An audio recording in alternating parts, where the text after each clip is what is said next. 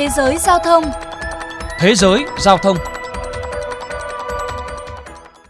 Quý vị và các bạn đang nghe chuyên mục Thế giới giao thông phát sóng trên kênh VOV Giao thông Đài Tiếng Nói Việt Nam. Thưa các bạn, nhiều quốc gia đang đầu tư mạnh vào việc nghiên cứu phát triển xe điện, trong đó có quốc gia tỷ dân Trung Quốc. Tuy nhiên, các chuyên gia cảnh báo, bên cạnh việc phát triển xe điện, Trung Quốc cần chú ý tới các vấn đề đi kèm nếu không muốn chịu những hậu quả về mặt môi trường. Đó là nội dung chính mà chuyên mục hôm nay đề cập. Bất kỳ du khách nào đặt chân tới thành phố Liễu Châu của Trung Quốc đều ấn tượng bởi sự yên tĩnh, gần như không có tiếng ồn của các phương tiện giao thông. Liễu Châu còn là nơi có chất lượng nước, chất lượng không khí, nằm trong nhóm các thành phố tốt nhất trên thế giới. Theo thống kê, Liễu Châu, thành phố 4 triệu dân này chính là thủ đô xe điện của Trung Quốc, bởi riêng năm ngoái, 30% ô tô bán ra tại đây là xe điện. Trong khi đó, tổng số xe điện bán ra toàn cầu chưa tới 4,5%. Hãng tin Bloomberg cho rằng các thành phố trên thế giới có thể học hỏi cách thúc đẩy sử dụng xe điện của Liễu Châu. Đầu tiên, thành phố triển khai chiến dịch lái thử xe miễn phí với dòng xe Baojun E100 trong vòng 10 tháng. Hơn 15.000 người đã lái thử, đưa ra 12.000 phản hồi và 70% người lái thử đã mua xe.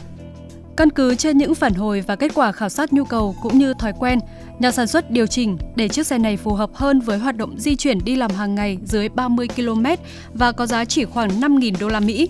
Ngoài ra trong vòng một năm, nếu ai đi được 1.000 km sẽ được thưởng tiền mặt 1.000 nhân dân tệ, tương đương với 160 đô la Mỹ. 15.000 chỗ đỗ miễn phí dành cho xe điện được xây dựng quanh thành phố. Nếu đỗ tại các bãi xe thông thường thì sẽ được miễn phí 2 giờ đầu.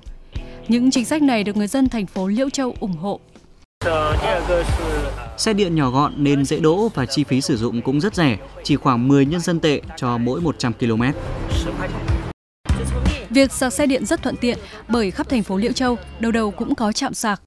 Giới chức Liễu Châu còn đưa ra biện pháp khuyến khích khá độc đáo cho phép xe điện đi vào làn đường dành riêng cho xe buýt. Đặc biệt, chiếc ô tô điện Baojun có thể sạc pin bằng ổ cắm thông thường tại các hộ gia đình. Zhang Jiagang, một nhân viên ngân hàng 30 tuổi cho biết, chi phí sử dụng chiếc xe điện Baojun E200 của anh gần như không đáng kể. Anh chỉ phải trả khoảng 0,1 nhân dân tệ cho mỗi km sạc điện. Các chuyên gia kinh tế cho biết, động cơ chính để thúc đẩy sử dụng xe điện của Liễu Châu là nhằm hỗ trợ ngành công nghiệp ô tô địa phương, hiện đang đóng góp tới 50% sản lượng công nghiệp của thành phố.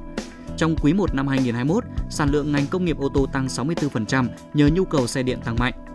Theo ông Jochen Siebert, giám đốc điều hành công ty JSC Automotive của Singapore, các thành phố nên học tập mô hình của Liễu Châu, hỗ trợ các dòng xe nhỏ và nhẹ để có thể vừa với mọi ngóc ngách, đồng thời không tiêu tốn quá nhiều năng lượng và nên xem đây là tương lai. Tuy nhiên, theo các chuyên gia về môi trường, vẫn còn có những mối nguy tiềm ẩn với môi trường cần phải chú ý. Pin xe điện thường có tuổi thọ từ 5 cho tới 8 năm.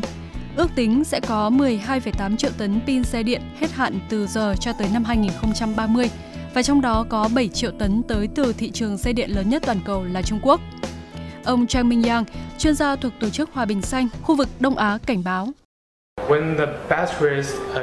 Nếu pin đã qua sử dụng không được xử lý đúng cách thì các hợp chất trong pin có thể bị dò dỉ ra môi trường bên ngoài. Các loại kim loại nặng như coban và niken có thể gây ô nhiễm đất và nước hay chất điện phân ăn mòn trong pin xe điện có thể gây hại tới sức khỏe con người. Có thể thấy, cách thức xử lý tái chế pin xe điện sẽ đóng vai trò quan trọng trong quá trình phổ biến xe điện trong tương lai, nhất là trong bối cảnh tài nguyên ngày một khan hiếm hơn. Theo giới chuyên gia, để các nhà sản xuất thực sự có trách nhiệm trong việc tái chế pin, cần có sự hỗ trợ của chính phủ. Ông Subo Masaka, giáo sư của trường Đại học Công nghệ Nanyang, Singapore chia sẻ. Tái chế dù thực sự cần thiết nhưng từ góc độ của doanh nghiệp đó không phải là công đoạn sinh lời bởi tồn tại nhiều thách thức, quá nhiều công đoạn phải xử lý nhưng số lượng tài nguyên có thể tái chế lại ít sẽ không đem lại nhiều hiệu quả chi phí.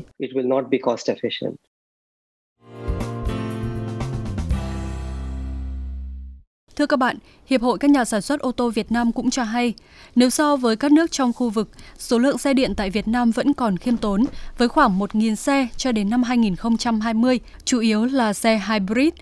Nhưng trước xu thế toàn cầu, các doanh nghiệp trong nước đã có những bước đi đầu tiên.